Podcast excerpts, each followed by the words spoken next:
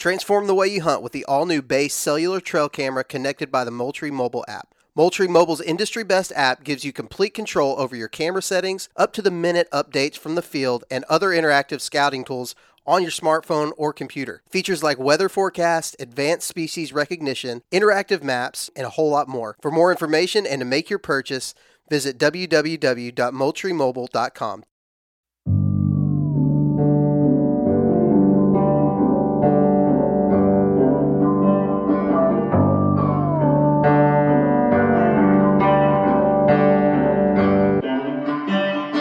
What is going on, everyone? Welcome back to another episode of the Wisconsin Sportsman Podcast, your home for all things outdoors in the Badger State. I'm your host, Josh Raley. Thank you so much for joining me again this week. I hope that you have been outside enjoying some of the beautiful weather that we've had.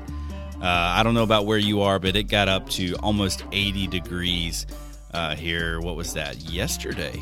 Yeah, yesterday, I guess it was. Almost eighty degrees. I spent the entire day outside, a little bit of time hunting with a buddy, a little bit of time outside hanging out with the family, and uh, man, I am so so ready for spring to kick into into high gear. It feels like the cold weather and just the dreary gray sky has held on for forever, um, but I've gotten a chance to get out now a couple of times and chase turkeys around, and Uh, I'm ready for some sunshine. I'm ready for some warm temperatures. I'm ready for the birds to be gobbling and uh, ready to get out and do some fishing. So, yeah, anyway, I hope you've been doing all of that stuff as well. Um, like I said, here recently, I've gotten to get out for a couple of different turkey hunts. I almost got one with my uh, five-year-old son.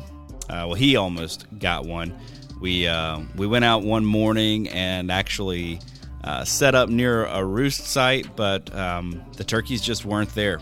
They uh, it, was, it was all quiet uh, on this piece of property. The birds were like two properties over. We could hear them gobbling, but we did not have access to them. And so uh, we went down to one of the other farms where we had permission, and we saw four strutters out in the field. And uh, I grabbed my son. His name is Sutton. I'm like, hey, buddy, you want to go chase one of those turkeys? They're way, way out in this field.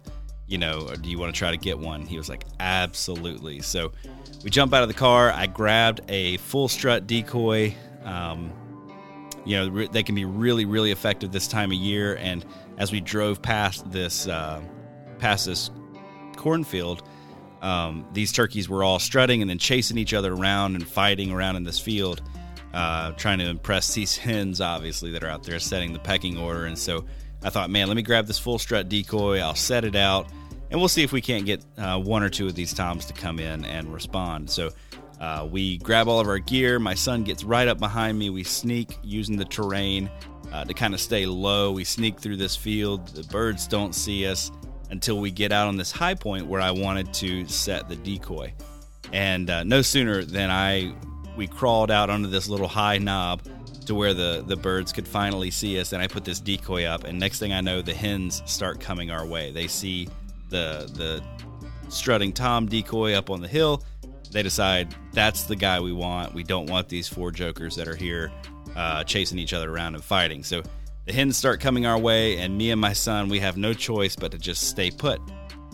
Next thing you know, the hens are, gosh, seven, eight yards from us. I mean, they're they're circling us, and I have this camouflage netting that, you know, we were so exposed when the birds started coming, I just kind of draped it over us. And so it just looked like a tom strutting in a field with a big green and brown camo lump behind it. So anyway, the hens all come over, and eventually that gets the attention of the four strutters. They, they stop fighting with each other, and they realize, hey, our hens are gone. So they start coming our way, and they're gobbling the whole way. And uh, finally they come up over the hill, and they're coming right at us, and they get to fifteen yards.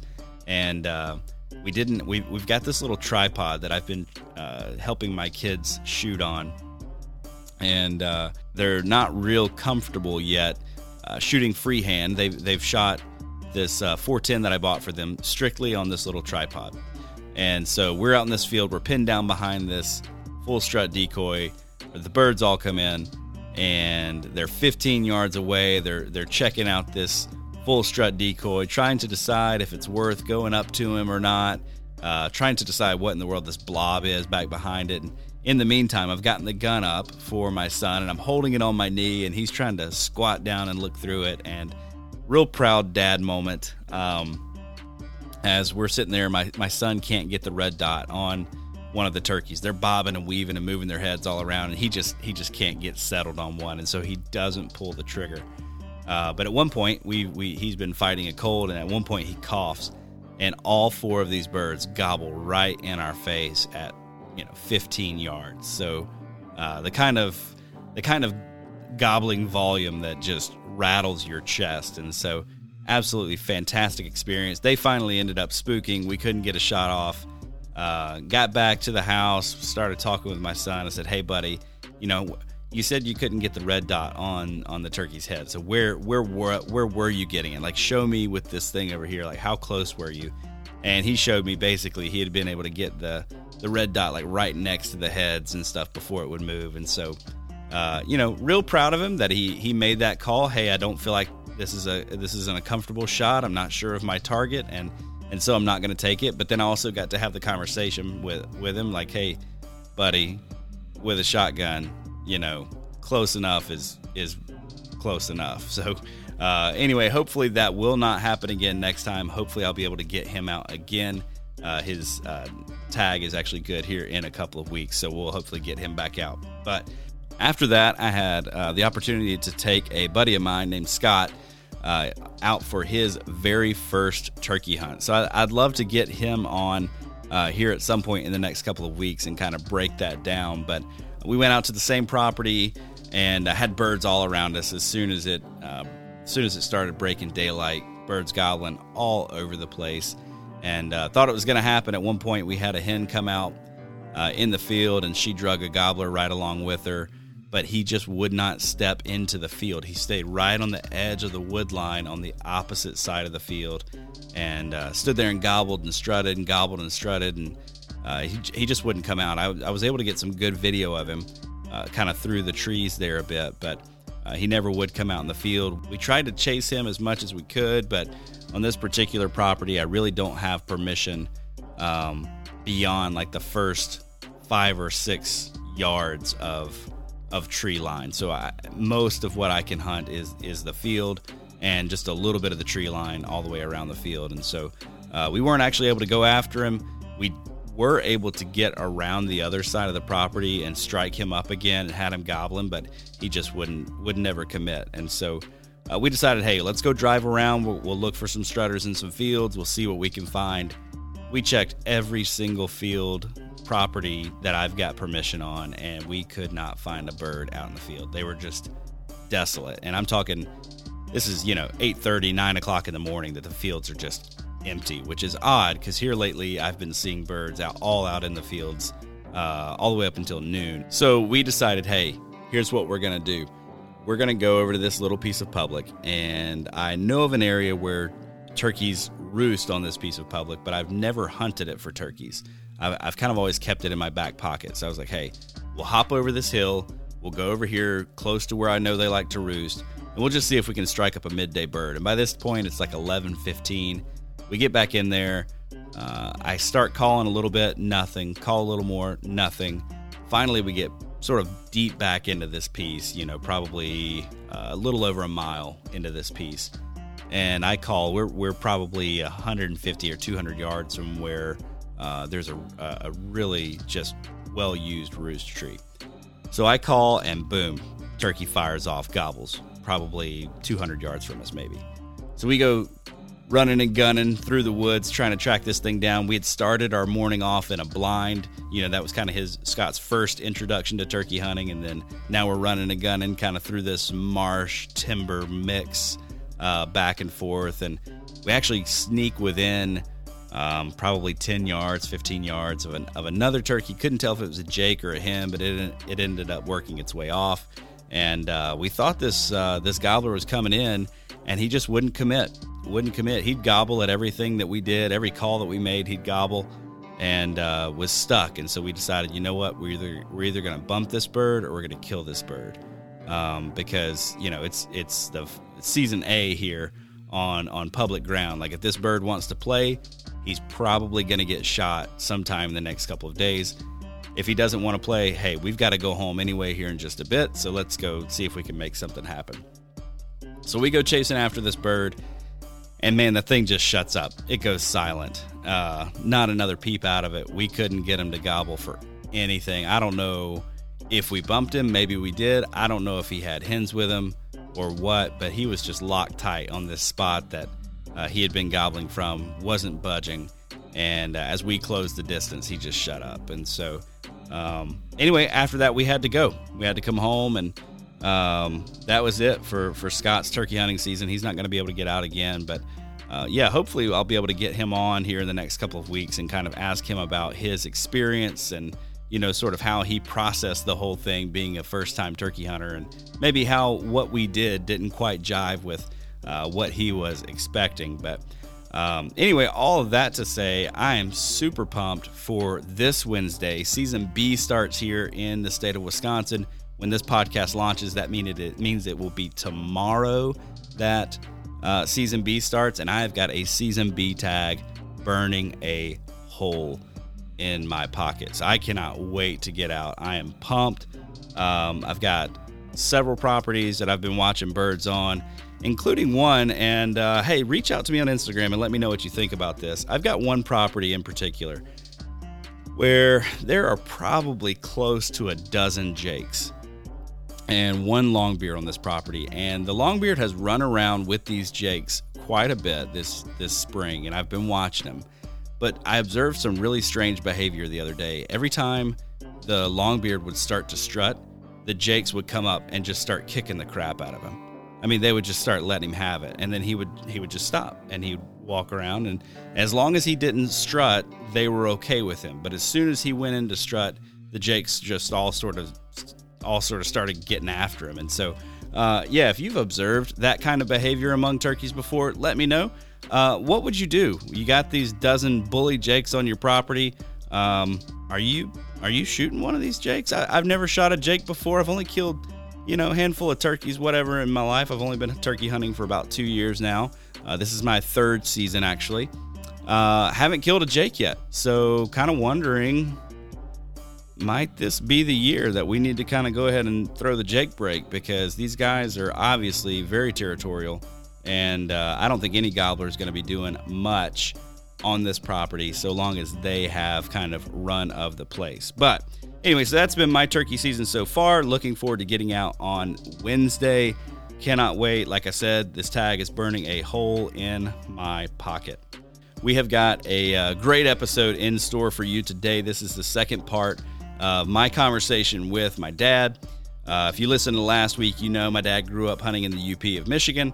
And uh, in this episode, we're going to talk about uh, our time hunting in Alabama and some of the key differences between the hunting club culture of the South and the deer camp culture of the North. You would think they'd be very similar, but they're actually very, very, very different. But before we jump in, uh, I do want to let you know this episode is brought to you by Overwatch Outdoors, makers of the Transformer and Orion tree saddles. It is turkey season right now. It is fishing season right now. I know a lot of you guys are probably not at all thinking about deer, but let me tell you, if you're going to be jumping into a saddle this fall, now is the time to go and buy your equipment. You need to get the time to uh, practice and get comfortable in your saddle. You also don't want to end up waiting in line in June, July, and August, wondering, am I going to get my gear in time for a September opener, right? So if you're interested in a saddle, head over to overwatch outdoors dot net. Give Jamie a call. He hand makes these Orion saddles. The Orion is by far the most comfortable saddle I've ever sat in. I love it. So uh, yeah, go give it a try, or at least give Jamie a call and see if a saddle might be right for you. And uh, last but not least, I, I want to, um, well, I guess I can't say too much this week, but I've got some really, really big news to share with you all in next week's episode. Something that's huge for us. Uh, by us, I mean me, uh, as a show host uh, for the Wisconsin Sportsman. Um, really big news to share with you all, and I can't tell you what that news is yet, but I do want to take this opportunity and just say thank you, thank you, thank you to each and every one of you that tune in every single week. Uh, I never could have guessed how well this podcast would be uh, received. I mean, I, I knew people here in the state of Wisconsin love outdoor recreation. They love hunting. They love fishing. So I knew, like, you guys would dig this, right? But uh, at the same time, I never could have guessed how many downloads we would be getting. And I, I never could have guessed sort of the excitement around the podcast and, and how many people would just tune in every week and, and show their support. And so because of that, we're starting to be able to do some really cool things as a uh, as a show. And um, yeah, can't wait to share with you uh, next week. But I did just want to tell you right now, thank you so, so much. Your support every week means a ton. So with all that now out of the way, here is part two of my conversation with my dad, Brian Sutton. So there are a lot of differences between a hunting camp up north and a hunting camp down here. Yeah. Quite a few differences. That's right. Um, and we were in a, of as the way clubs go, we were in a good one. We're in a very good one. But oh my goodness, it is politics. Yeah. It is politics. It is secrecy. It is uh, everybody. You some clubs may do more bonfires and stuff like that, but at the end of the day, they all head for each other's campers or their own campers, and shut the door, go to bed, get up at four thirty, draw for a spot to hunt, and get on their four-wheeler, head out there, and don't tell a soul where you're hunting. Yep. You see anything? Nope. Nope. Nope. And we fell into that trap. Yep. I, I was heavy into that trap. But uh, it never was the same. Killed some nice deer. And, yeah. and you had opportunity at some beautiful deer. I did, man. I, I wish I could have killed some of the deer. I, I still, the one morning, it was during the rut, I'll remember. I looked down. It was a sunny morning. It was cold. It was frosty. I remember looking down. I had this watch that you'd bought me, and I put it on the old ladder stands we used to sit in. And I had a hard time staying put, so I put that on the little rail of the shooting of the ladder stand. And I looked up, and it was like seven thirty something in the morning, and it had been daylight for a little bit at this point. seven thirty something, and I nodded off, and I wake up to the sound of scurrying around underneath me, and a beautiful white-horned buck had chased three does down into this little S M Z bottom area. And this is Rutledge's, one of Rutledge's stands down, yeah. at, down at thirty, right? Yeah. And they're running all around, and he's grunting at them, and he's dogging them around and everything, and my gun is laid across the little bar, and I grab my gun, and I go to put it up, and he sees me and uh, doesn't care. But he realizes the does had just run off because they saw me too. They're they're like running under. Remember there was that briar patch right under the stand? Yep. They had run up into the briar patch to get away from him. Yeah. And they saw me move. They run off. He runs off after him, grunting and all kinds of stuff. And I look down at the watch, and I think it was like seven thirty-five. So in, I had dozed off for probably three minutes, yeah. two minutes. Yeah. And, uh, man, I'd have loved to have that one because he was just, his body was huge. I mean, his his rack was huge, or was nice, but he's just a big deer. I learned. I learned in Alabama, don't go to sleep. You can't. And uh, in Michigan, I go to sleep. I go to sleep, and heartbeat was freezing to death up there as a little kid. I remember Charlie's brother took me up the railroad tracks into the into the railroad workers' stands and put me to sleep. And when he come to get me that evening, he's looking, he woke me up, and he said, how come you didn't shoot that deer up there? I said, it was a doe. He said, I don't care. You should have shot it. I don't even know there was a deer. He just saw me sleeping. but uh, but he, anyway, he just... Uh, That's he, funny. Uh, down here, I've, I've uh, learned that I missed many opportunities, and you have as well, by taking that nap. So yep. I, I refuse to sleep on a stand anymore. And now that I'm in a tree, some oh my goodness, I, I you know you don't want to go to sleep anyway because the dangers of it. But yeah, yep. but uh, a good good afternoon nap in a shooting house is uh, is fun. But, it's hard to uh, beat. That's hard to beat. Hard to beat. It's good but, rest. So we were in a we were in a good club, a club that killed good deer every year. Every year, a club with some good hunters in it. Yep. There's some guys in that club that knew how to kill some deer. Fantastic hunters. And I'm talking guys who were killing in Clark-Wilcox County, Alabama, yep. one twenty, yep. one thirty inch deer. That's right. Not irregular. No, we probably had a, we probably had one twenty-five to one thirty inch deer. A couple of them killed every year. Yep. Two, three, something yep. like that. Real nice deer. Real nice deer. Wide, yep. wide racks. That's right. Um, and, and had good deer movement. I mean, we could, we would see deer quite a bit. Yeah. You know, it was a good, it was a good spot, but, yeah. but you're right. That politics thing just changed yeah. the whole dynamics of it. And people were so secretive. And so we felt like we had to be secretive, and there was no camaraderie. And I'll, I'll never forget. We were, I shot a four point, which is a legal buck. Legal. In the club. Yeah. State of Alabama, more than legal. More than, yeah, way legal yeah. for the state of Alabama. Legal for the club. Yep. My second buck ever. Ever. You know, and we go hang it up in the shack, and the guy comes by, and he's like, how much did it weigh? Deer weighed one twenty-two pounds. Oh, they had to know how much everything weighed. How much, how much that weigh? Yeah. one twenty-two pounds. That's not bad when you think about it, because really a four point's not much, not much, not any different than a spike. Yeah. Yeah. Now today, as an adult. But you were just a kid. Man, what the hell is wrong with you? Yeah. You were just a kid. Like, who are you? I'm I'm fifteen, sixteen. I might have been fifteen. Probably sixteen. Probably sixteen. Or or might have still been fifteen. But yeah. either way, it's like, man, come on. Yeah. Really? And then, of course, that guy go shoot a spike and pay his fifty dollar fee or whatever. On purpose. Yeah. yeah. On, on purpose. And it's like, uh, anyway, but yeah, the, the politics, just it, the, the dynamics of the club. Now there were a couple people that I feel like we could have been in a club with and had a good time. Yeah. There, there's, there, there's some nice people, yep. right? On their own. They're nice people. And they, there's some giving and nice. I shot that seven point, the narrower seven point there.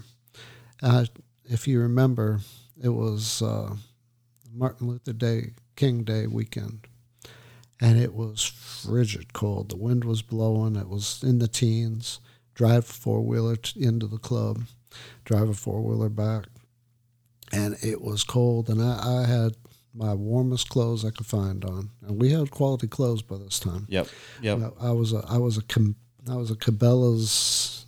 Uh, I, I had, I, I helped Cabela's a lot. Yes, yep. And, uh, we had bought some good windproof stuff for riding in and out. I yep. mean, we were we were hooked up. Yep, we were hooked up, and uh, and I was still frigid. And that deer, a little doe, come down past me, and uh, and that went into the pine trees in front of me, and that buck chased it out, and I shot that buck.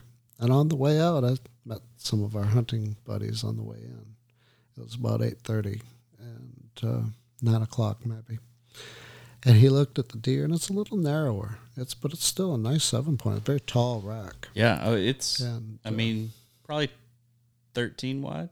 Yeah, yeah. Just it was mature. It's kind of heavy. Yeah. As I look at it, and uh, so it's what three, three and a half, four year old deer. Yeah, I'd say at least three and a half. And uh, and so yeah, it's nothing to nothing to write home on. It's not going to break a record, but it's a nice deer. Yep. And it was cold, and I wasn't sitting any longer. Yeah, so, and, and a deer you have no business passing where we're at, where we're right. at in Alabama. That's right. In Alabama, you shouldn't pass on that deer. No.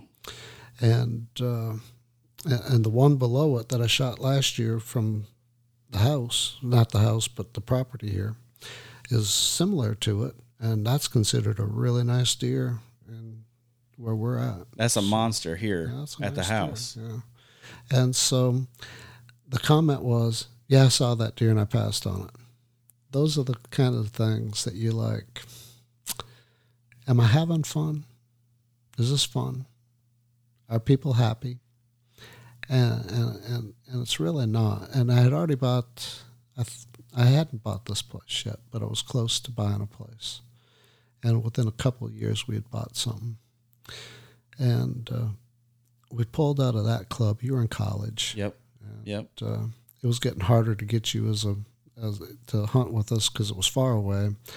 Plus, it was uh, it was uh, they had really strict rules about that. Yep, yep. And I just wanted a family environment, so we went up to a different area in Greenville and hunted it, and it was a disaster. They messed with your stands, and those people were crazy. Oh my gosh, I forgot about that yeah. place. Yeah, we yeah. so what that was a fifteen hundred acre place. Yeah. That had been had been owned by an outfitter. Yeah. Christian Creek Outfitters. That's right. Is what it used to be called. And they'd Much killed potential. A lot of potential on this property. And you should have killed a monster. And I should have killed a monster on this property. I, I've, oof, God, that hurts still. I remember texting you when I missed that one. Yeah. On a rainy, very uh, warm and uh, foggy evening. Yeah, you remember what happened. Alabama was whooping Auburn. Yeah. Cam Newton was on Auburn's team that year. Yeah. They came back from behind and had just scored the winning touchdown. And I'm listening to it on the radio, and I look up, and there's a monster standing in the field. This little strip of green patch in the middle of these pine trees. And so as soon as I look up and see him, he's got his head down eating. I'm like, oh, my gosh, this is going to happen. This is great. And I feel that wind blow right on the back of my neck. And as soon as I do, his head pops up. Mm-hmm. And it's like, now or never, my gun's not up. So I reach down, grab my gun, throw it up. As soon as I'm on him, pull the trigger. Yeah. And nothing. Yeah. Missed him. Yeah. But anyway, so yeah, we, we joined that That'll club. That'll be the lesson to you, that football and hunting don't mix. I, I just quit watching football.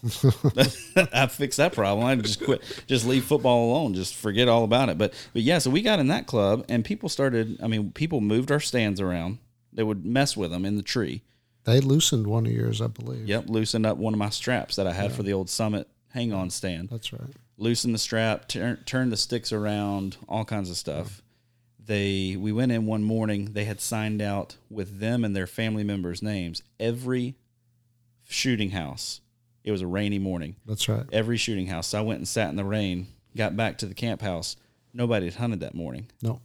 They made a special trip there that morning. They lived in, one of their brothers lived in town. Yep. He made a st- special trip to the hunting club. Just to sign it Just out. to sign it all out yeah. so that nobody else could hunt any of the shooting houses that morning. That's right. And uh, and we, we we we stayed there one year. Yep. It was the most miserable hunting we had. You killed a nice buck, though.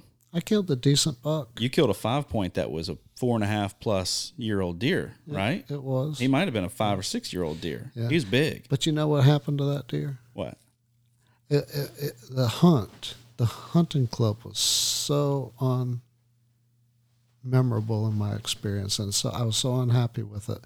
I put it out in the barn with, with, with the other scrub deer that never made the wall in here. Mm. It was a nice enough deer to make it. Yeah. I just put it in the barn. I yeah. hated. I just hated that place. Mm. And yeah. uh, couldn't Ru- wait for the ruin the whole experience. Ruin the hunting experience. And he's probably, I mean, if I just had to guess, that might have been one of your older deer that you've killed in Alabama. Yeah, probably I mean, right. Big body, big neck on him. Mm-hmm. Nice deer. Yeah. yeah, really nice deer. But I couldn't care less about it. Mm. Not and, and so you know, why do I hunt? For the memories that yep. it makes. And, and uh, as I get older, the memories are different. It's not so much killing deer. It's more, you know, can the grandkids, when are the grandkids going to be old enough to hunt and, and take with me? And what are we going to do when they come and, and get to hunt? And I can't save the deer for them because my neighbors will kill them at nine thirty at night.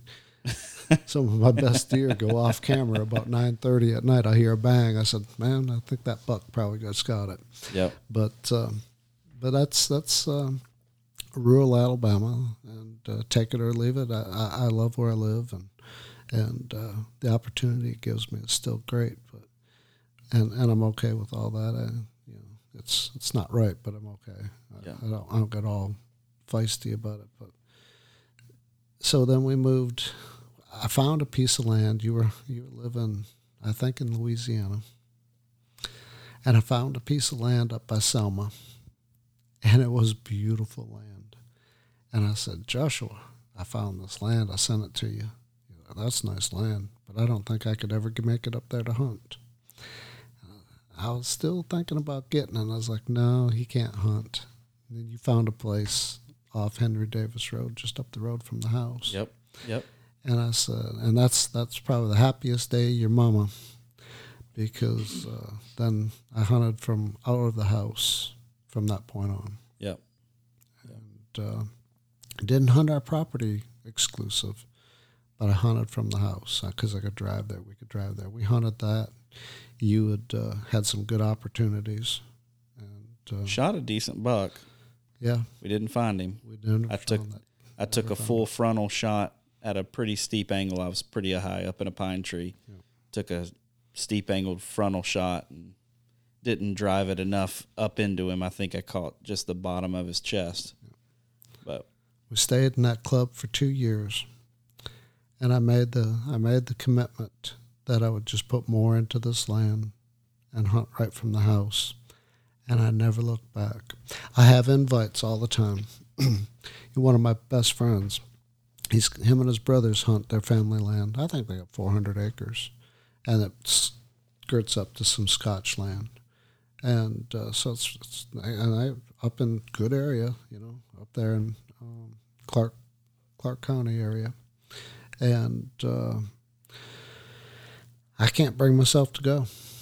I just, uh, no, because you know what, uh, if I do hunt in the morning now, which I, I, I like to go some in the mornings, um, I never walk out in the dark.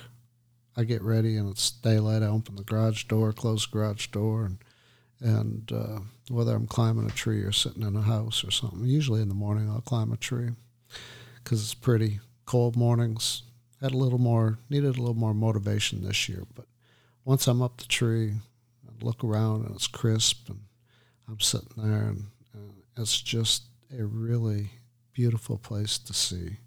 And I get down, I come in the house, change clothes. We might go out to lunch, your mother and I, and uh, and then come back. I might watch a ball game.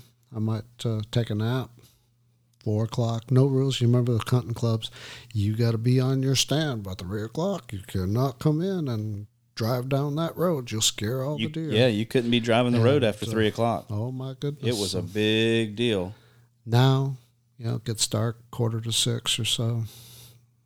I'm like, yeah, you know, about four o'clock, I'll head on back in there because the deer don't come into the fields till yeah, it's around five o'clock.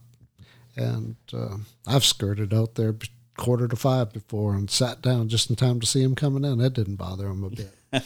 They don't care what I do. Yeah. And, yeah, uh, yeah. Just uh, I come and go when I want, and, and I do what I want. And if I see a deer I want to shoot, I'll shoot it. And if I see a deer I don't want to shoot, I I saw that deer I shot last two years ago. I saw its younger. It had to be its son. It was probably a year younger than that deer was when I killed it. I never pulled the trigger on it. It was I, I said I'll try to let it grow one more year. Man, if I see it next year, good. If neighbors get it, it, it is what it is. Mm. And uh, it's typically what happens around here is you let one walk, and and between now and the next year, one of the neighbors will get it. Yeah, I had a beautiful ten or twelve point at the feeders. Beautiful buck, biggest one I've ever seen on this. Second biggest one. You missed the one, biggest one. Well, actually, you hit it. I was about to say, it. but uh, and for for the record, I hit it. And you we got a good picture of it. Yeah. Why didn't that deer die? I don't know. That's what I want to know. Well, it did later. and It we'll, did later. We'll talk about that. Yeah. But uh, this was probably the second biggest deer we had on this property. Beautiful buck. And uh, it was the night before bow season started. I was getting ready to go to bed. I was about to sit down on the bed, and I hear, kapow. I said to Miss Helen, your mama, I said, I think that good deer just died. She goes, you think? I said, yeah, we'll see. We'll see if we have any more pictures of it, but probably. Never saw another picture of it. Man, and how, how regular had you been getting him up to that point? Oh, it was nightly. Nightly. You know, daily, you know, daytime. I, I best time to hunt on this property that I was sitting on is to kill a buck. I kill a doe any day.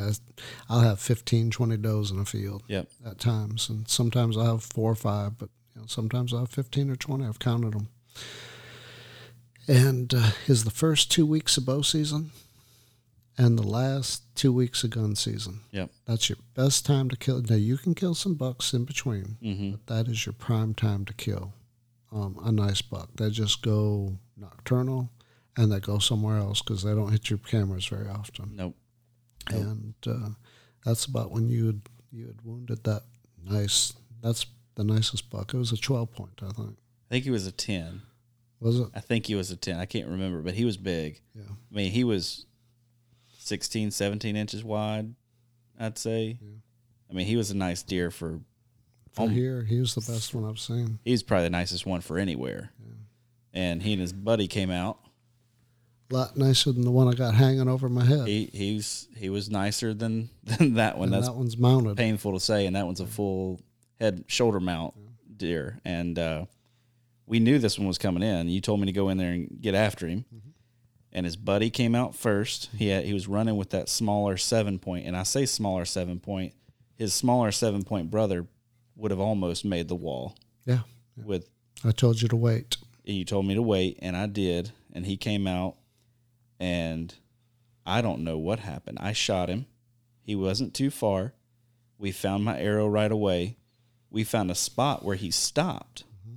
and bled out of both sides. Yep. We found blood had poured from both sides of this deer, and we never did find him. We okay. tracked him. We called your buddy. We tracked him forever and ever.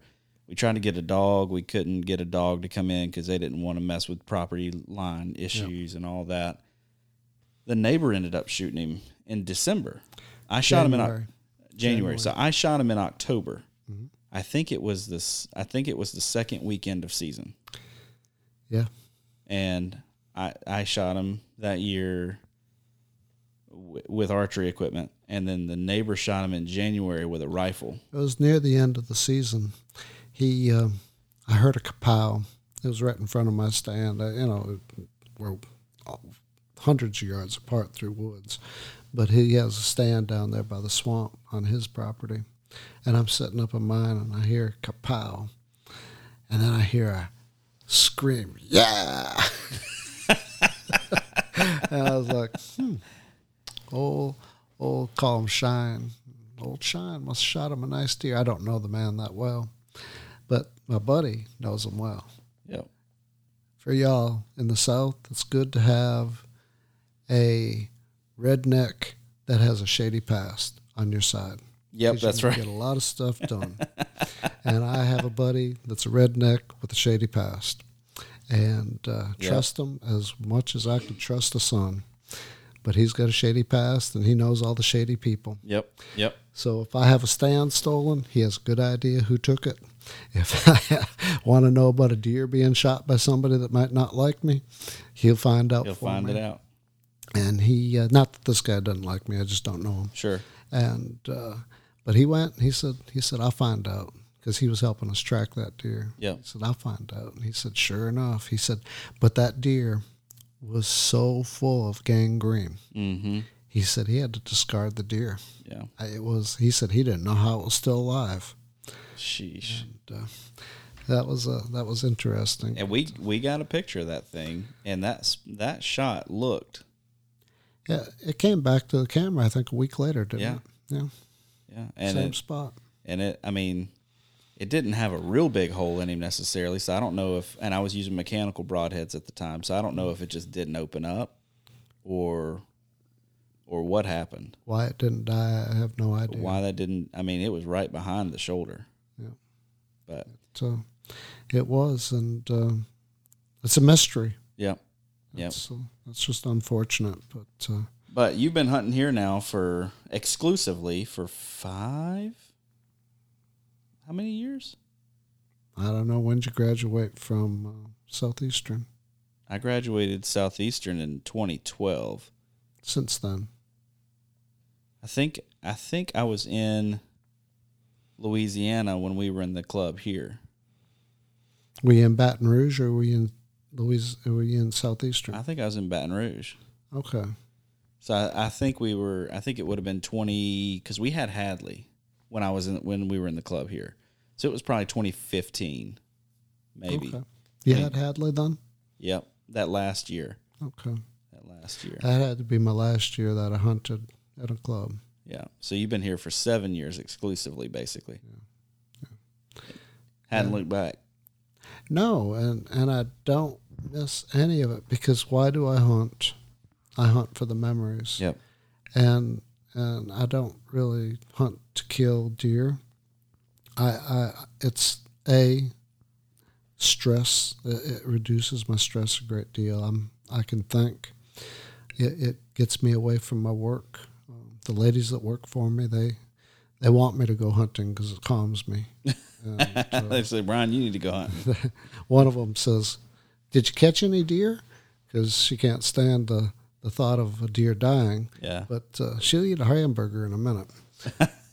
But uh, it's it's the deer dying part uh, that she's not big on. Yeah. And uh, but, you know, it, I can thank. Of course, sometimes they didn't like me. When I had email on my phone, they really didn't like it because I would stay connected, and I'd come up with an idea. How about?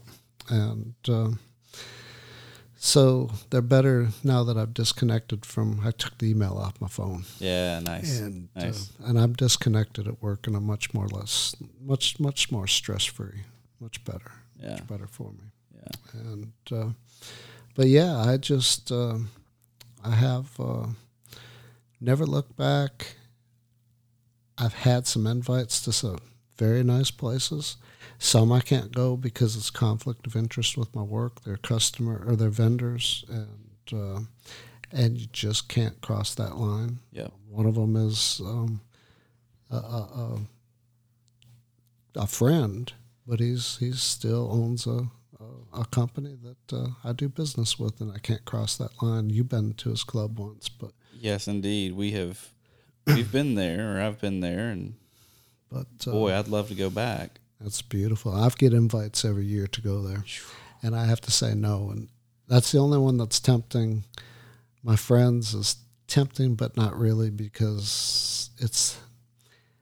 They have more of a maybe a family-oriented, and they would get along. They put me in a good spot, but they have rules.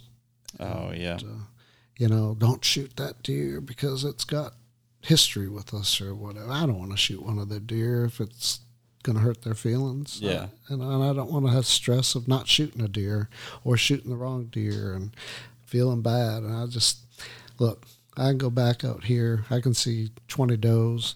Have a good time, come back in, sit down, eat some dinner, watch a little T V with your mom, and we're off to, the, you know, we'll do what we do, go to church the next day. So yeah. That's what we'll do. I think that's one of the one of the cool parts about here is, you know, you're not you're not hunting here to shoot a one hundred forty inch deer. You know, that's that's not what you're after. No. no. Um, but you know the property well. Mm-hmm. You know what you can expect. You know that you're probably if you'll hunt if you'll hunt the first two weeks of the season for bow season, mm-hmm. and if you'll hunt the last two weeks and you'll do it seriously and smart, you'll probably get a crack at something, at a buck that yeah. you'll you'll want to at least euro mount and throw yeah. up on the wall. That's right. Um, and in the meantime, you're going to see a ton of does. Mm-hmm. If you needed to shoot a doe, you could. That's right. You know, and at this point, the does kind of just ignore you. Oh, I walk out of the field. They just watch me. Watch you leave in the yeah, evenings. They yeah. do. They do. They, it's it's it's funny. The beginning of the season, they run like crazy. Yeah. They go. I I get out of there, and they're gone. You see their. You see their. If you shine the flashlight into the field, you just see their eyeballs heading through the trees. And uh, by the end of the season, they're all standing there looking at you. They don't even get out of the middle of the field. Yeah. They just watch you. Yep. And you walk right on past and go to the house, and two, three hours later, they're in the backyard eating eating grass and corn. Yep. And uh, and and watching the dogs bark at them. Mm. It's just yeah. Uh, I used to tell you, I think that they know my smell, mm. and they're just used to it because I'm back there. I've got a pond back there. We go fishing. Well, fishing. Kids caught your young daughter Hadley. Yep. She got into something. I don't know what it was, but it broke her line. It's a big fish. It was. Off of a worm and a little, what is that, cars pole? Fishing I think pole? It's cars, yeah. Little little, little two-foot fishing pole. She got into something that was bigger than uh, that pole yep. could handle. Yep. Snapped that line, poor thing. But that's right where one of the spots I see the most deer. Yep. And, yep. Uh, So, yeah, you walk out, and I, I don't fool with them. Your mother likes to give me such a hard time at the end of end of February when I take my week. Uh, so I'm at, this is my hunting camp this week. I'm going to hunt, and I'm not going to church. I'm going to hunt. And she just laughs at me.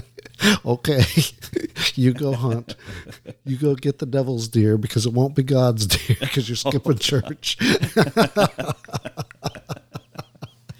go get the devil's deer.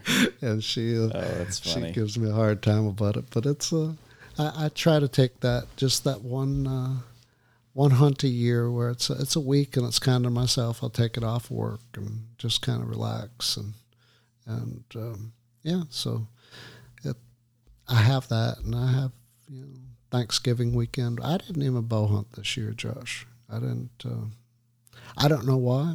We bought a we bought a camper, and I think we were trying to get it ready to go and do did a lot of things. I, I was late to planting. We took a trip to Alaska in September, that kind of or, or late August, and that kind of threw us off on timing and preparing my fields. And and your window here is for those who are listening in Wisconsin. Your window for planting here in Alabama is not like your window for planting in Wisconsin. No. You can very quickly run into it's opening day and we haven't planted yet. Very quickly if we have a drought. I, I plant around the rain and projected rain, and it's usually very dry in um, October. Usually no rain in October. So in the past, and I'm going to stop it this year, but in the past I would I would plant the last rain, last known rain of September. And, uh, but it's a little warm and I get a lot of weeds. Yep. And, and you, you plant much before that, anything cool season, fall yeah. food plot ain't doing it's well. Not gonna, it's not going to survive. No. And so I think what I'll do is plant the end of October. I used to plant in September so I could hit bow season. Yep. And uh, we've had some droughts. Oh, my goodness, we've had some droughts with that. And it didn't rain again till November. And I've had bare fields, but it'd come up hot, oh, seventy, eighty, eighty-five degrees, too hot. Yeah. Anyway, and it was hot. It was hot November, but it was dry in November. But we got a ton of rain in October. Mm.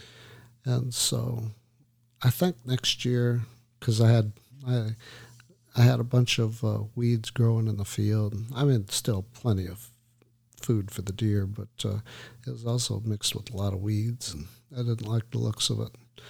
So I, I, I told myself last year, I'm gonna I'm gonna plant probably the end of October, yeah, and uh, be ready for opening day of gun season. And yeah, just, well, uh, and if you want to here, if you want to press it for bow season, now that you guys can use feeders. Yeah, legally you can bait them up pretty good, and yeah, you put the corn spreaders out to them, and uh, or or the trough. We get we have the bears. If you put a bunch of corn out in a big pile, you'll end up with a bunch of bears coming. Every That's something night. Folks up north probably don't don't realize. And here in deep South Alabama, we have a lot of bears. We do. We have a lot of bears, and they will put you under the jail should you shoot one. like the, so. I guess we should include the, the one of the clubs that we were in down the road here. That's how that club ended up taking over the large lease that they had. That's right. Was the previous club got busted shooting bears, shooting bears, and shooting a lot of them. And they have a lot of bears still. Yes, yes, yes. But if you put a pile of corn out there, and I've done a pile of corn out there.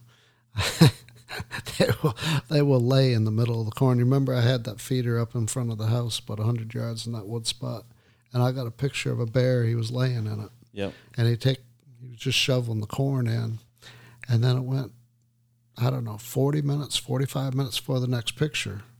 He actually went to sleep in there, and then got up and started eating some more. He just laid right there in it and ate and slept. Take a little nap and, in the uh, in the corn. But they'll they'll they'll they'll use they'll go to the go to the bathroom all around the corn pile, and it'll all just be yellow.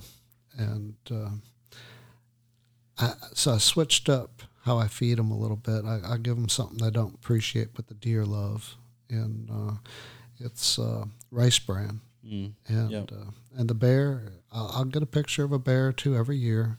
They'll come and they'll they'll take a few bites, but then they move on and they go to somebody that does pile the, the corn up. Yep. So.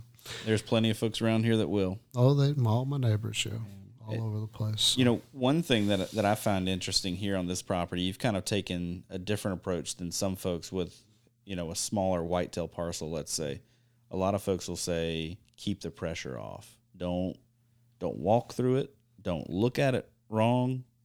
you know, don't, you know, be super careful about the way you're approaching it.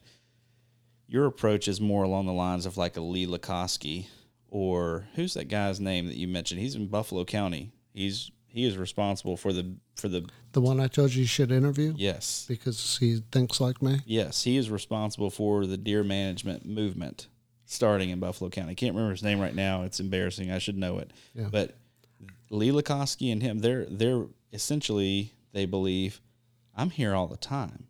Mm-hmm. I am normal to these deer. Yep. I am part of their everyday life. Yep. I don't treat it like I'm hunting this property. I come out here and I sit in my gazebo by the pond. Yep. And I fish by the pond. Yep. And I hang out with kids and shoot by the pond. Yep. And sometimes I just happen to be sitting in that little house over there and I shoot the deer that walk out. Yep. That's right. you and, know, uh, or in the very back, I, I can't chase them out of the field sometime. Yep. But I'm back there all the time. My scent is back there all the time, or it's up front all the time. They don't really. Now look, if you're in a stand and they, I always have one or two every year. The smart doe, oh my goodness, they'll spot you in a heartbeat, and and those are usually the ones that I say you got to die. Yeah.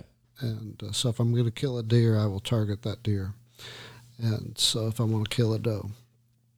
And, uh, no, I just, uh, I have not seen where I chase them. Now, I'll tell you, when they disappear, you hurt their feelings if you shoot one of their friends. Yes, and I was just about to bring that up. And and they will disappear. It's, it's like you hurt their feelings. Yep. And uh, they'll they'll show you they won't show up for a few weeks. Yep. And, uh, but, you know, you shoot one early enough in the year. By mid-January, they're uh, they're coming back in, and they're standing in the field when you're walking off, and they've forgiven you. It's yeah. it's like a, it's like the dogs we have out back. You hurt their feelings, they go out and pout for a little while. When they get over it, they come back. yeah, that uh, that last the last deer I shot here is a six point a couple of years ago. I remember shooting that deer, and I stayed in the shooting house for a little bit. You were hunting farther in the back, right? That evening? I think I was up front with your daughter. You were up front. So basically I got out and was standing out there waiting on you, and I'm other deer are walking out into the field. Yeah. As I'm standing there with my light on. Yeah. And I had just shot one. Mm-hmm. Like they I don't think they had quite put it all together yet. You know, these deer just do not care. It wasn't one of their friends, it was a buck. It was a buck. So they didn't care. Yeah. they, they didn't care, but but you're right, they do. I, I don't understand it, because you can walk through that middle field every evening, mm-hmm. bust all the deer out of there. Mm-hmm. Next evening, they're back in there at the same time. Same time. And it's a, it's a, it's about, um, their natural movement habits, because they'll come early for a week and then it might be late for a week. And, and so, you know, I say I've gone back there at four thirty four forty-five, and you know, sometimes they come out at five thirty, sometimes they're coming out at five after five, sometimes five till, and uh, but it's a pattern that they're in. Yeah. And then they'll change that pattern. Just I don't know what it is, because I'm not I'm not uh, the one who is going to sit and study that stuff. I, I, I just, my mind doesn't work that way. You're the one that does that. And uh, so if I if I wrote down everything and I'd give it to you, because I don't want to pay attention. I don't even like reading, right? I have to do it at work and I don't want to do it at home. That's right. And so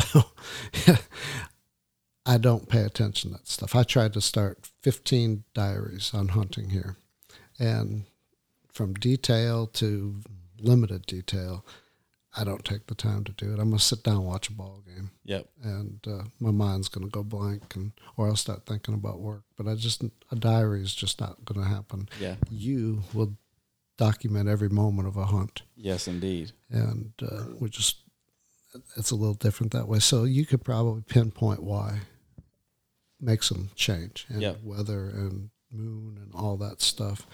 But, uh, yeah, it's, and those bucks, that buck that you shot, I watched them three days earlier for the first time come out into the field. Mm-hmm. And I sat there until they left the field, because I knew you were coming. I was going to put you on them. Yep. And you told, you took note of the detail. You may not have written it down, but you took note of it. And you told me almost to the minute that that thing was going to step out. That's right.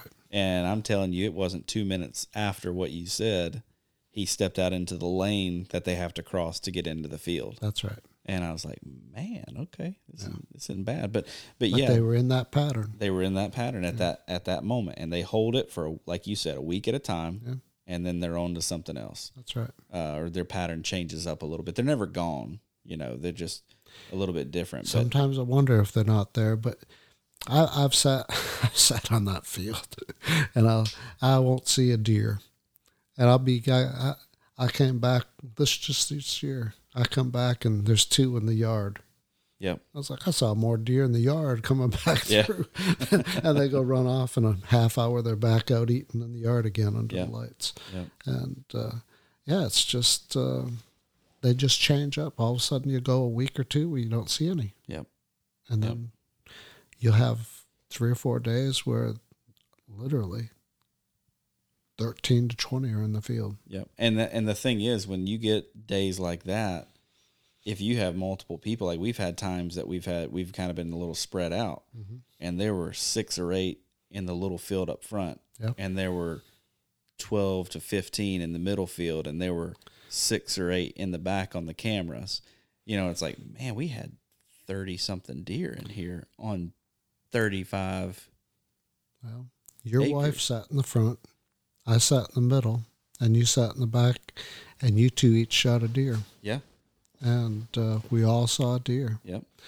And uh, when they move, they move, and we saw a lot of deer that day. And the neat thing, the one thing that I really like about your property and why Uh, I would love to see us add that next door piece one day is yeah. be- because your front deer that are in front of the house are not bedding in, nor are they the same deer that hit the middle field. That's right. And those are well, not. Occasionally, you'll see them come up there. Occasionally. Uh, but they come right past the shooting house. You know which ones they are. Yep. Yep. But it's maybe three, four times a year. Yep. And the middle plot deer are not the same deer that are in the far back. For the most field. part. For the most true. part. You get a little bit of crossover, yeah. but for the most part, they are distinct.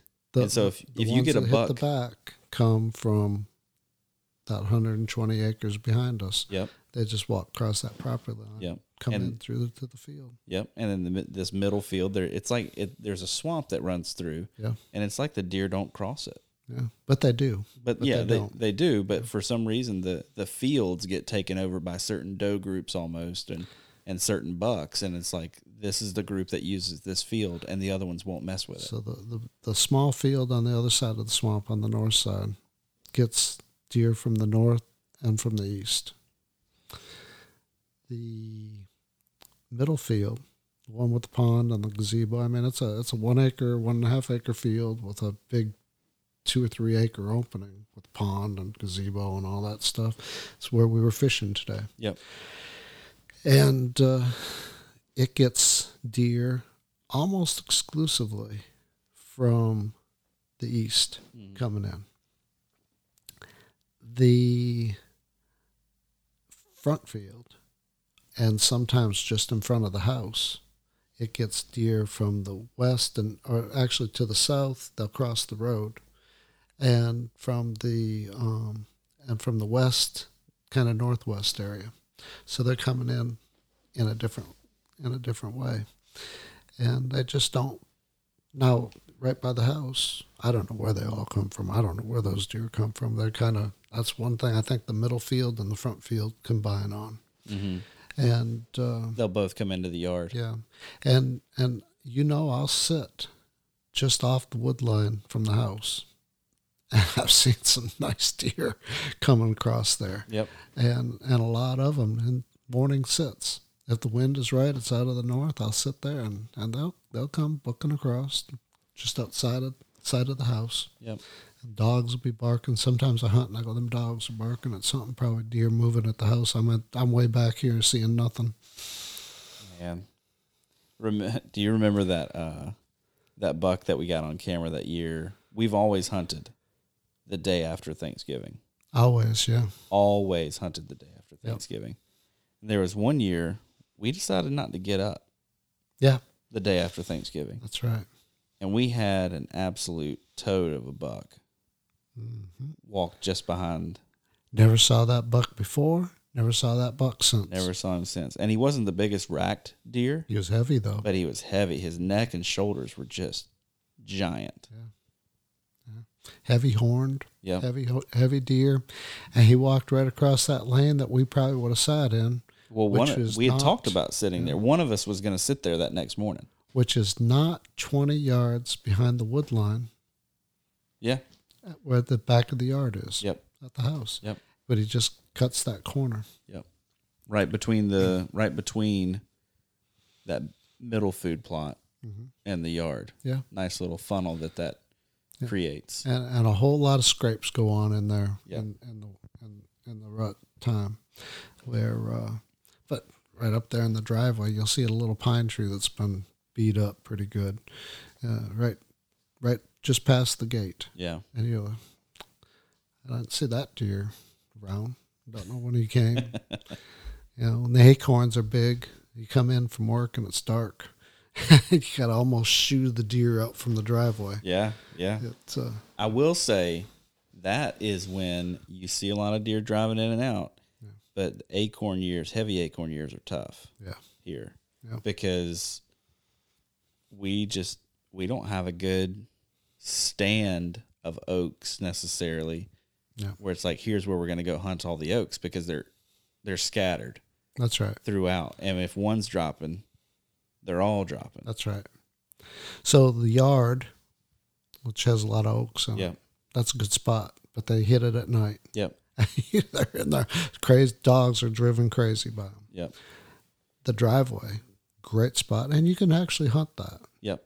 Um, everything else is thick. Yep. It's got oaks in it. But it's thick, and it's tough to hunt. I tried one year, and I just spooked everything around me. Yep. Understory, mm-hmm. thick with yaupon holly. Yeah. And the moment you go in and you clear all that out, well, that's just the oaks they don't use in the daylight. That's right. you that's know, exactly you, what it you go is. in and clear it, and it's... Just like the front. Yep. Yeah. Yep. It comes just like that's the front. Exactly right. So we, uh, I don't do a lot to manage, honestly.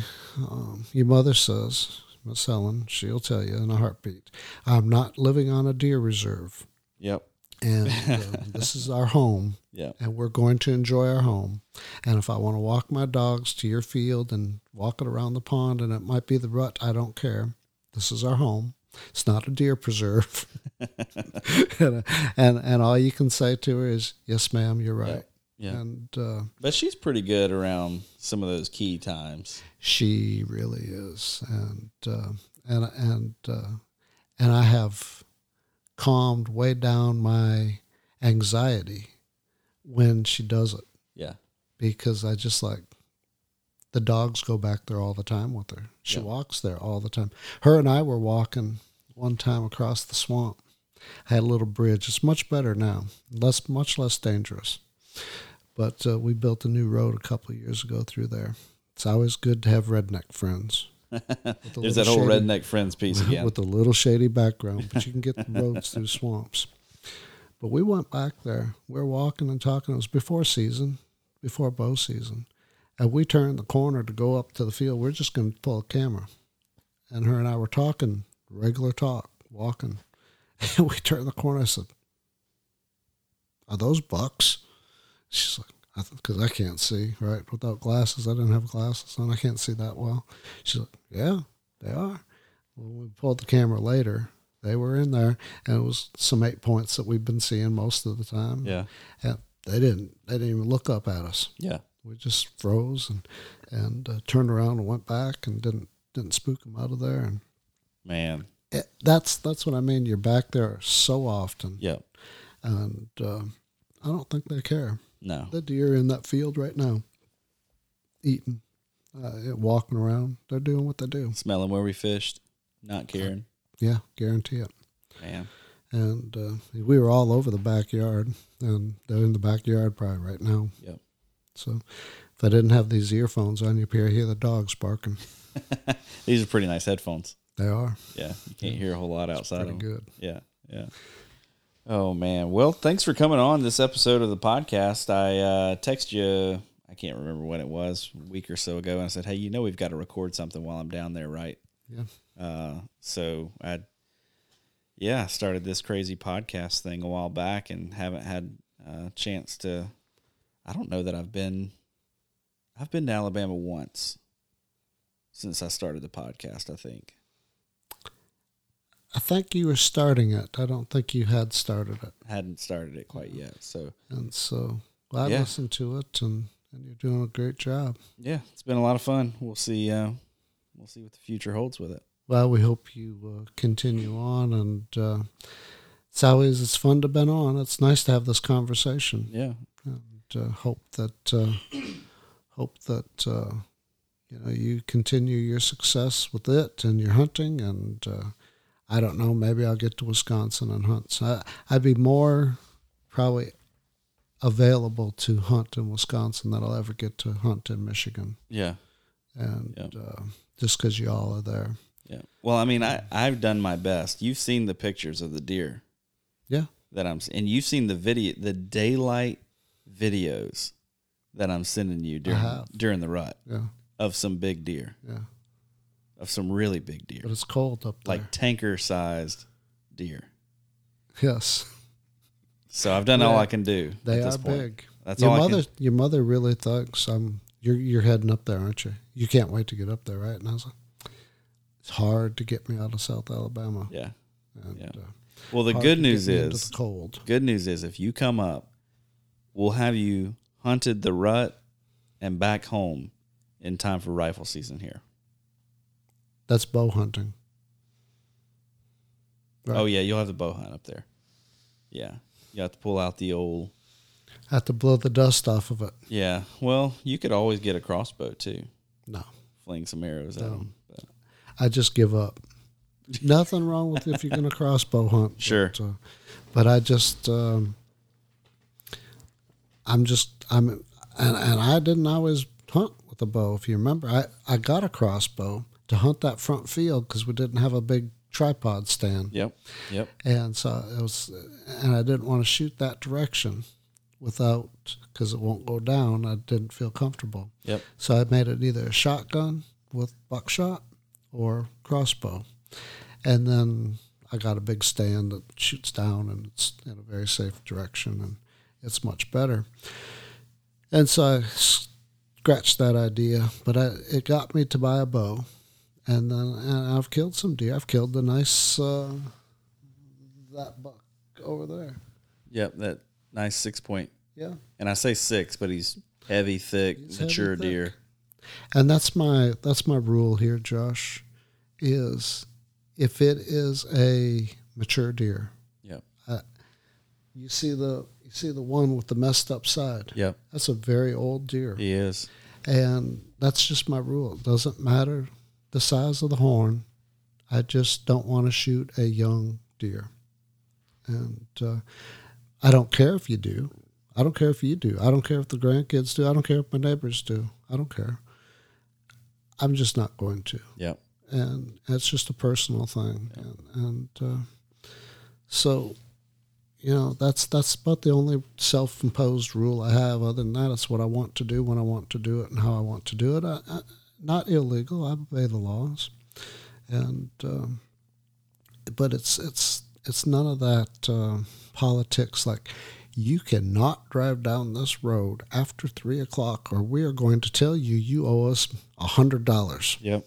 And by the way, we have a meeting the last Sunday of the hunting season, and it's mandatory that you be there. Yep. Look. And oh, I, we we would have let that deer walk. I sit I sit in seven meetings a day. The last thing I want to do when I go hunting is sit in a meeting. Yeah.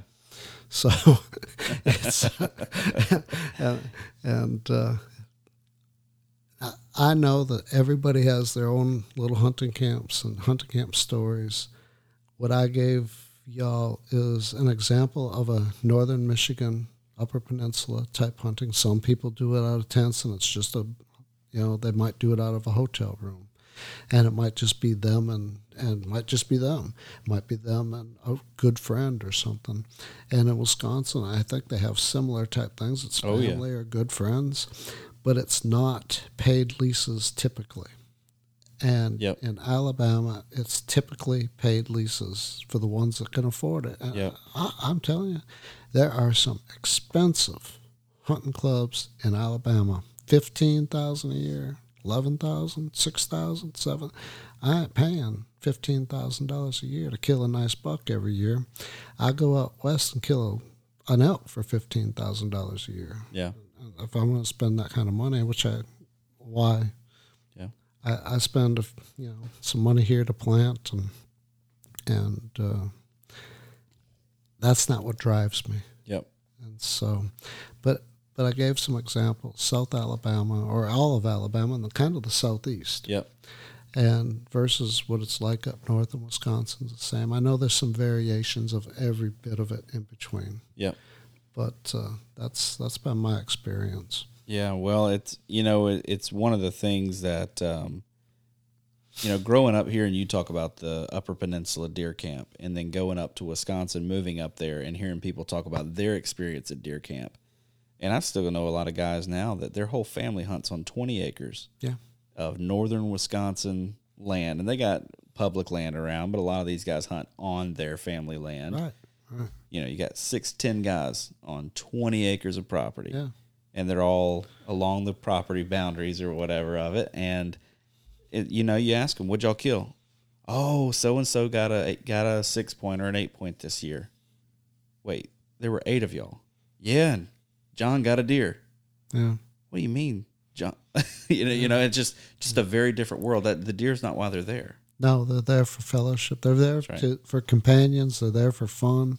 If they're drinkers, they're drinking. They're having fun. If yep. they're not drinkers, then they're not drinking, but they're having fun. They're, yep. they're with family. They're with friends. And and and people will take off nine days in Wisconsin, Yep, at least the first week of Michigan. And and uh, that is that is an event. Yep. Oh, my goodness. When I was in school, you take a gun to school because you might go hunting after school. And now you, of course, of course, going to your school to pick you up, take you hunting. I had guns in the truck. I was like, oh my, you can't have guns out of school land. I said, shh, let's go. my my school might've been one of the last ones you could get away with it. It might've been, it was a little bit of a redneck school. yeah. But, uh, but that's, that's people took it serious. And, yeah. and, and, but it was about fun. And it was about your friends. And and if somebody had success, wonderful. We did good. But we played cards. We had good food. Told good stories. Them old fellas run me ragged going down through looking for some thirteen or fourteen-year-old girl that never existed. and uh, deer eyes that I was too uh, afraid to go see. And, yeah. and, uh, and all of that left, uh, obviously, really fond memories for me growing up, and and if you can get kids to to experience that, and it's not politics and hunting, it's it's just uh, I like that part of northern hunting. It's what I really like. Yeah, yeah, and I think I think there's a movement back towards that.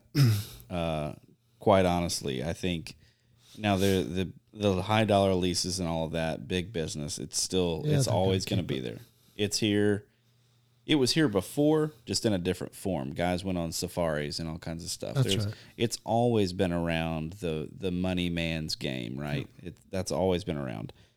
But I think you see a resurgence in a lot of the folks that are putting out good content on YouTube and that kind of stuff these days, where it's about the it's about the team effort, you know, and it's a little more. We got a killer instinct and we're out, you know, a little less playing cards and a little more obsessing over maps to figure out where to hunt. That's right. But the camaraderie piece is making a return. That's right. Which I think is good. Couple, I got to tell you, you might go long, but that's too bad. No, that's all right. You'll figure it out. I'll tell you a couple of things that came to mind. And, and one of them is back in the eighties and, and Leroy Stand, he used to, he'd come in for lunch. And uh, now he was the first one. He got a three-wheeler. Used before that it was snowmobiles, but then it warmed up and we didn't have as many much snow for snowmobiles, and nobody had one anyway, so they wouldn't bring it. He got a three-wheeler and he'd come back and forth, and then he got a four-wheeler when it's time. And I don't know at the end because I wasn't hunting there anymore, but uh, he came in one day from a stand where I had shot that deer, and uh, he uh, he's sitting there. He goes, "I know them deer right there, right now." He said, I, I guarantee it. They're sitting out there right now. Probably that old bear. He had a bear coming around one year. He said, he said, you'd think. He said, wouldn't it be good if we had some way of of being able to take a picture of what's there when you're not there? So many years before cameras were ever a thought yeah. in somebody's mind. Yeah. And And uh, and then the talk went from around the table from these guys, and they said, yeah, even be better if we can be sitting right here and see what's going on there now. And, and, and they're like, yeah, some sort of bell or something. and, yeah. yeah. You know, not even contemplating on what could be, but the idea for this start, I mean, didn't start there, but people were having that kind of thoughts. And, and the other story that comes to mind is, uh, is, uh, you know, there was no hunting shows. We had uh, there was a there was one Outdoor Michigan or something came on three or four times a year that I remember. Other than that, you're talking about the national shows, Mutual of Omaha or something like that, that come on a few times a year, where they talk about animals and they get to deer.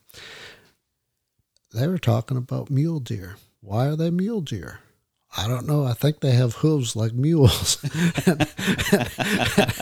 These are conversations I heard the old fellas talking yeah. about. Yeah. We had no idea.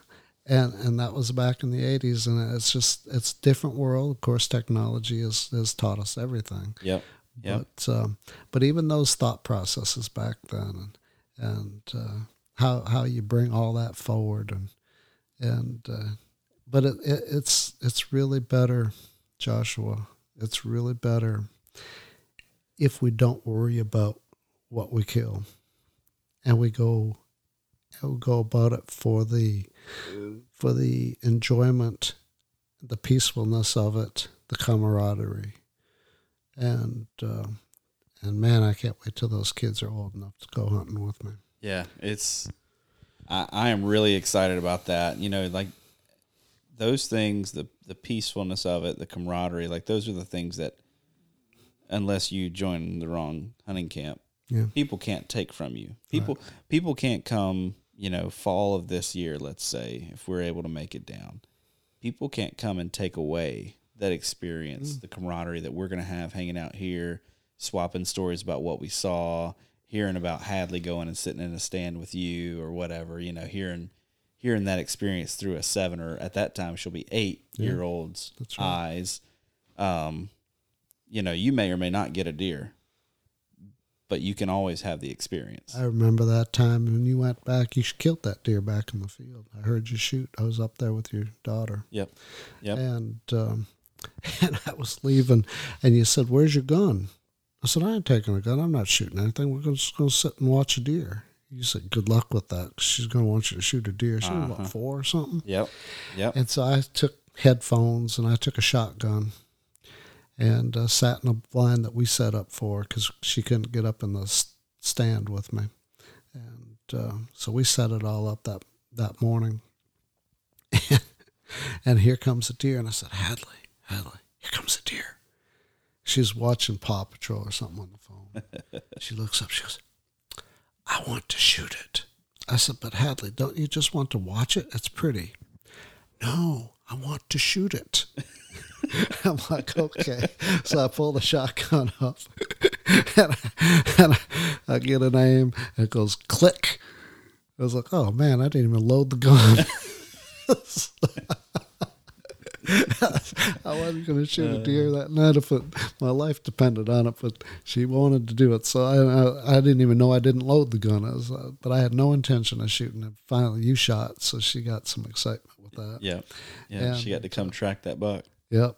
And uh, but I, you know, it can be as simple, Josh, as I was waiting for you to get out of the backfield one one day, and you, it takes you forever because you got that little diaper or whatever you wear on the hey I'm a lot faster now I'm a lot faster now but you, you it took me a while that season, and I was looking at the pond and I was just looking, and the steam was coming off the pond, the wind was coming in my face, and the steam was going the opposite direction. And yep. we learned a little bit. I'm not sure what we learned, but we learned a little bit about the air currents. Yep. Well, remember, I, I, I remember coming out and I said, I said, Brian, the the wind was not supposed to be good for where I was at. But because of where I was sitting on the field, my wind was pulling right back down into that swamp. Yeah. I could feel it when I got in there. Even though the wind was forecasted to be the other direction, I ended up sitting on the swamp side. That's right. And it pulled my wind right down into there. And when I when I walked up, I had noticed that that hunt. And when I walked up, you were watching the same thing off the pond. Yeah. You were watching the, yeah. the you know, wind currents take it in a different direction. So yeah. Really interesting. Yeah. Yeah. And, and those are the memories, right? That's right.